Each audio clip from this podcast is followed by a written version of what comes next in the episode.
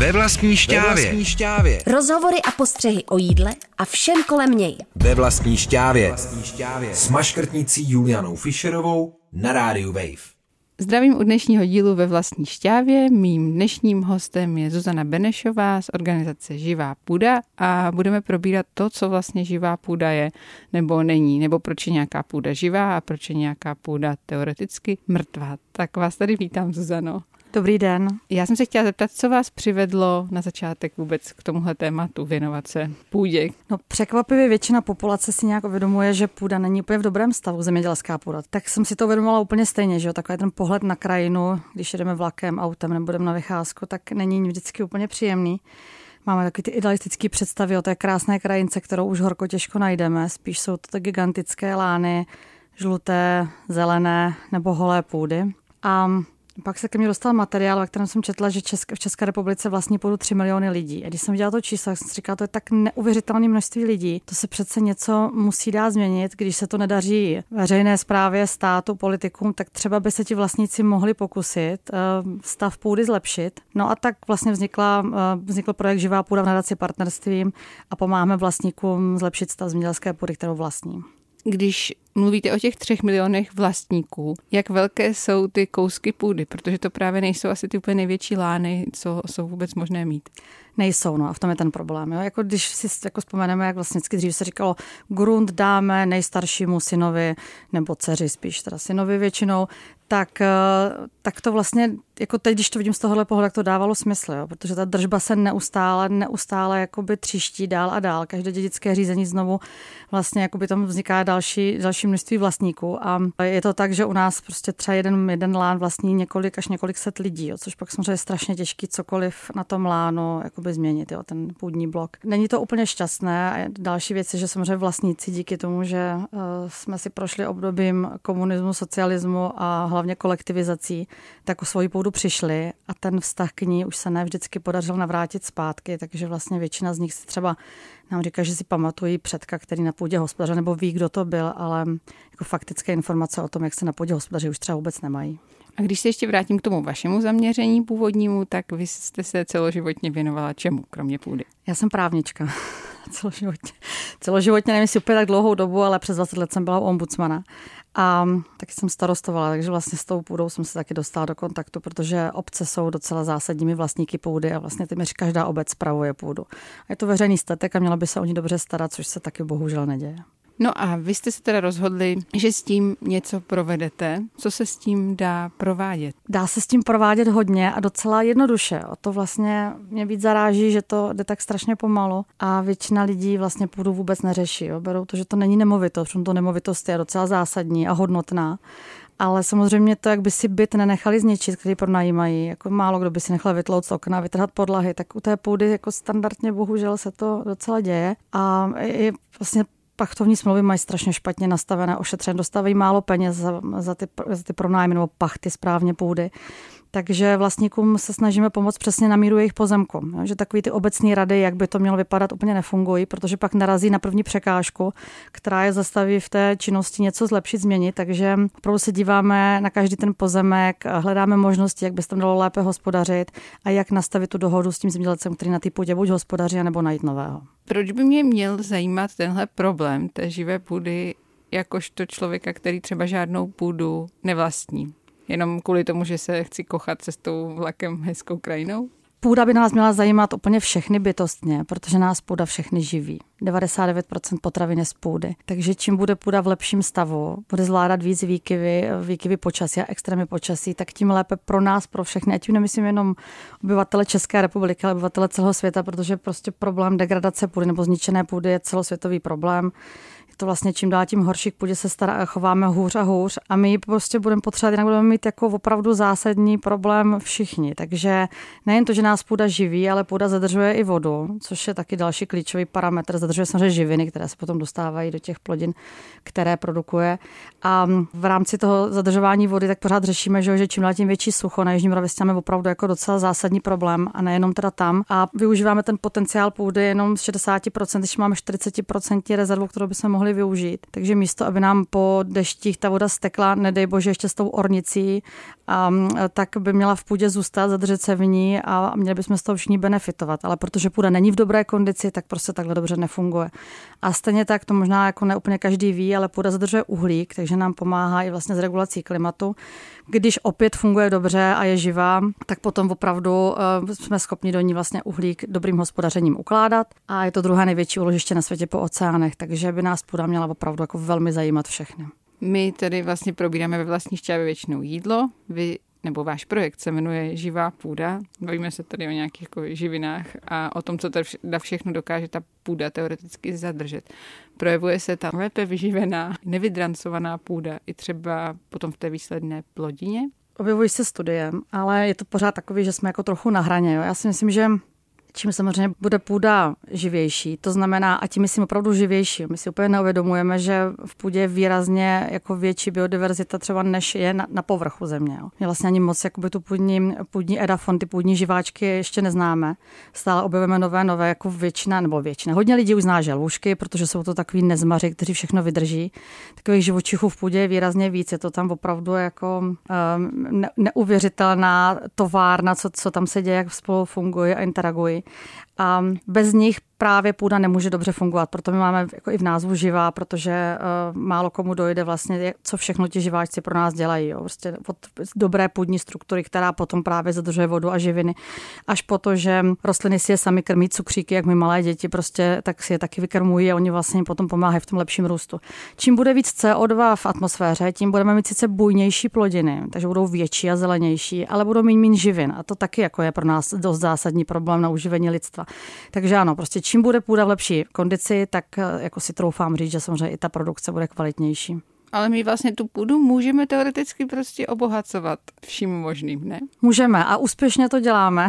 děláme to už přes 100 let. Od nějakých 60. let se sledují ty množství vstupů, to znamená, kolik hnojiv jakoby do půdy a různých prostředků na ochranu rostlin dostaneme a jaké máme výnosy. A to vlastně vidíme, že ta křivka opravdu jako dramaticky padá dolů v těch výnosech. To znamená, že čím dál tím víc musíme dodávat, aby nám fungovala vlastně tak, jak my potřebujeme, jsme ty výnosy měli zajištěný. Že jo? Populace roste, potřebujeme čím dál tím víc plodin, jsme taky náročnější jakoby na stravování, jíme víc masa, to je taky velký téma, že jo, samozřejmě, takže to, co my si vypěstujeme, tak polovinu z toho skrmíme úspěšně.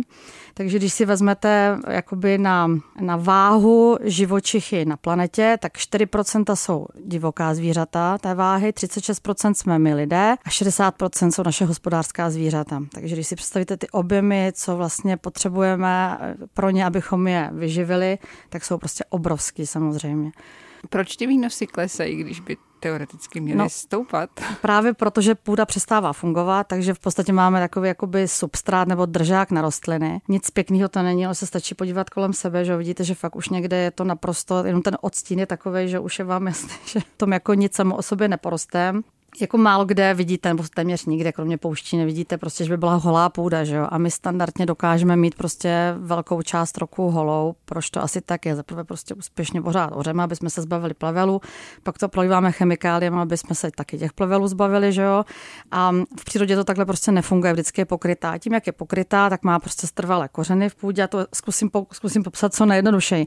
A samozřejmě z těch kořenů se živí ti živáčci v té půdě. A ten koloběh takhle funguje. Funguje tam koloběh živin, koloběh zadržování vody i uhlíku a, a to je přesně to, co bychom měli zkusit znovu dostat zpátky na pole, takhle by mělo prostě vypadat jako pole.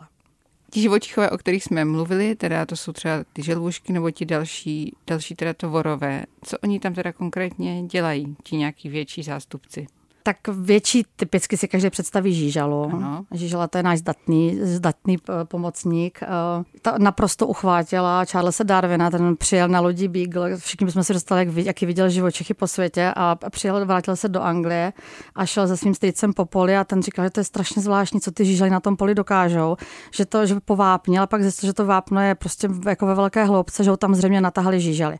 No a jak byl Darwin zvídavý, tak začal sledovat žížaly a pozoroval je a zkoumal a dával jim různé předměty trojuhelníkovitého tvaru, třeba papíry a sledoval, jak jsou inteligentní a přisuzoval jim až jako úplně takové jako nadpozemské skoro schopnosti. Napsal o nich knihu, která se stala také bestsellerem, což je teda opravdu jako zajímavý, takže nejen u původu druhu, ale i kniha o žiželách. Vím, že prostě čas, satirický časopis Punch dokonce vydával na Silvestra, jako by, když jo, tak v tom svém díle tak vydal, že Man is but a worm a jak je taková ta klasická smyčka, jak se z lido vlastně vyvíjí člověk, tak udělají Darwina z žížaly. Jo. Ale každopádně žížaly jsou opravdu velmi zdatné a pomáhají nám jako extrémně v půdě, takže kdo má žížaly, může se fakt radovat. To jsou jako větší živočichové, které vidíme, pak, jsou, pak je tam prostě obrovské množství malých, které nevidíme a které pomáhají úplně stejně. Eh, je to až od, přesně tak, že prostě od zadržování živin, přes to, jak funguje teda koloběh jakoby vody, uhlíku v, v rostlinách, pomáhají slepovat ty kousky, kousky jako hlíny, jo, když to řeknu úplně laicky, takže nám vytváří tu správnou půdní strukturu, která potom je vlastně schopna zadržovat vodu a vzduch a prostě celé to potom jako může fungovat. Když je tam nemáme, tak nám to prostě fungovat nemůže. Takže čím je víc život, tím lépe. Švýcaři rozesílali občanům Švýcarska, kdo se chtějí zapojit do projektu, tak jim rozesílali bavlněné prádlo, aby si vyzkoušeli takzvaná podjárová výzva, aby si vyzkoušeli, jak jim to žije. Zakopali to bavlněné prádlo do země a po měsíci je po dvou nebo po dvou vytáhli a podívali se, jestli něco zbylo. A správně měli zbýt jenom ty gumičky, že jo? správně by to mělo kompletně být jako sežráno. Pokud je tam život, tak prostě spodní prádlo nebude v půdě. Ne teda plastové, samozřejmě musí být bavlněné. Už po dvou měsících se to ano, má rozložit no. bavlna. Kdo má život, taky po měsíci už bude mít jako výrazně, výrazný úbytek textilu. Vy jste tady několikrát zmínila ten horší pro půdu způsob zpracování ve smyslu toho, že třeba ořeme, necháváme ji potom teda holou. Jak to může fungovat teda bez té orby pro ty, kteří nikdy takové pole vlastně neviděli? Nikdy jako v ničem v životě neexistuje jedno ideální řešení. Vždycky záleží na konkrétních podmínkách, ale začíná objevovat a, a nechci ani říkat, ale byla bych ráda, aby to tak nebylo, aby to byl jako ten další buzzword, jakoby regenerativní zemědělství. Je to několik let, uh, už takový docela jakoby hit. V zahraničí dostává se i k nám a uh, Vzhledem k tomu, že neexistuje oficiální definice, tak nikdo úplně přesně vlastně jako není schopen říct, co to přesně je. Nicméně my vycházíme z toho, že je už jakási schoda na šesti, nějakých šesti, pěti, šesti principech a potom na postupech, které se v rámci regenerativního zemědělství jako dělají. To slovo regenerativní jako naznačuje, že se vlastně snažíme nějak prostě stejně jako když my se regenerujeme, tak by i ta půda se měla regenerovat. A není to žádný, nic nového, světoborného, je to vlastně úplně jakoby rozumný eh, hospodaření, které se už v minulosti standardně dělo. Taky jako jenom fakt trošku jako přemýšlet a říkat si, co by asi té, té mojí půdě prospělo. No. A právě to, jak už jsem zmiňovala, málo kdy vidíte půdu, půdu holou. A velkým problémem, který máme nejen v České republice, eh, je to jako celosvětový problém, je eroze půdy. My prostě si úspěšně tím, jak eh, ta půda není v dobré kondici, právě protože nefunguje a ta půdní struktura není v pořádku, tak eh, přicházíme o to nejcennější, co v půdě máme. To je ta, ta vrchní vrstva, která nám vlastně pomáhá, aby jsme vůbec něco na ní vypěstovali. To ornice. A úspěšně každý rok, prostě, ať už větrnou nebo vodní erozi, přicházíme o obrovské množství téhle půdy. To znamená, že nejen, že jako máme potom problém něco na ní vypěstovat, ale současně vlastníci si jako výrazně přichází, jako snižují si hodnotu svého majetku. Že? A Čím déle je půda pokrytá, čím má lepší strukturu, tak tím lépe odolává erozi. Není to vždycky 100%, opravdu může nastat prostě taková srážka, že se těžko tam ta půda udrží. Ale ti, co dobře hospodaří, půdu mají pokrytou, mají v dobrém stavu, tak prostě u nich se erozní události nedějí. Naopak ty, co mají půdu holou, ještě nedej bože, prostě uh, mají tu plodiny po spádnici, ještě širokořádkové, jako prostě kukuřici nebo řepku, brambory, tak opravdu se ta půda splavuje. Vidíte to po dešti, jako vždycky mě přijde jako zajímavé, jak nám potom píšou starostové, jak mají prostě zabahněné rybníky a musí je za velké peníze odbahňovat. A v nich je ta cená ornice, že jo, kterou bychom měli mít úplně jiném místě. No, takže těch postupů je několik, samozřejmě ideální je, čím více chcete oživit půdu, tím méně těch chemických vstupů tam musí být. Jo. Regenerativní zemědělství na rozdíl od ekozemědělství eh, tu možnost používání chemických prostředků jakoby má. Takže když chcete být úplně čistí bez prostě chemikálí, tak je to opravdu to ekozemědělství. U toho regenerativního je to tak, že se jako cíleně zaměřují na stav a na zdraví půdy. Jo, tak eh, tam by opravdu ty erozní události už nastávat neměly. Souvisí to přesně s tím, že čím méně se do půdy zasahuje, tím lépe ona funguje. Prostě to umílí bez nás, když to řeknu úplně jednoduše. No. A proč to teda nefunguje, nebo proč se to takhle nedělá? No dělá se to čím dál tím víc, což samozřejmě nás velmi těší. Čím dál tím víc zemědělců o to má jakoby zájem, o tenhle způsob hospodaření. Ale je to pořád menšinová Je to samozřejmě to menšinová, je to úplně menšinová. Já vůbec nemůžu říct, že by třeba, me, jako já rozhodně nechci dělit na menší, lepší, velký, špatný, tak to vůbec hmm. nefunguje. Jako spousta velkých zemědělců hospodaří výborně a, a naopak se nám stane, že malí zemědělci prostě opravdu tam zásadní erozní události mají. Jo. Takže tak to jakoby není. Pomohlo tomu paradoxně válka na Ukrajině, což je prostě bohužel smutné, ale nepomohla tomu, protože jak se zdražily hnojiva, zdražily se pohonné hmoty, tak spousta zemědělců začala hledat nové cesty. Což u toho rege jakoby nahrává právě proto, že je tam výrazně méně pojezdů, protože se prostě do té půdy co nejméně zasahuje.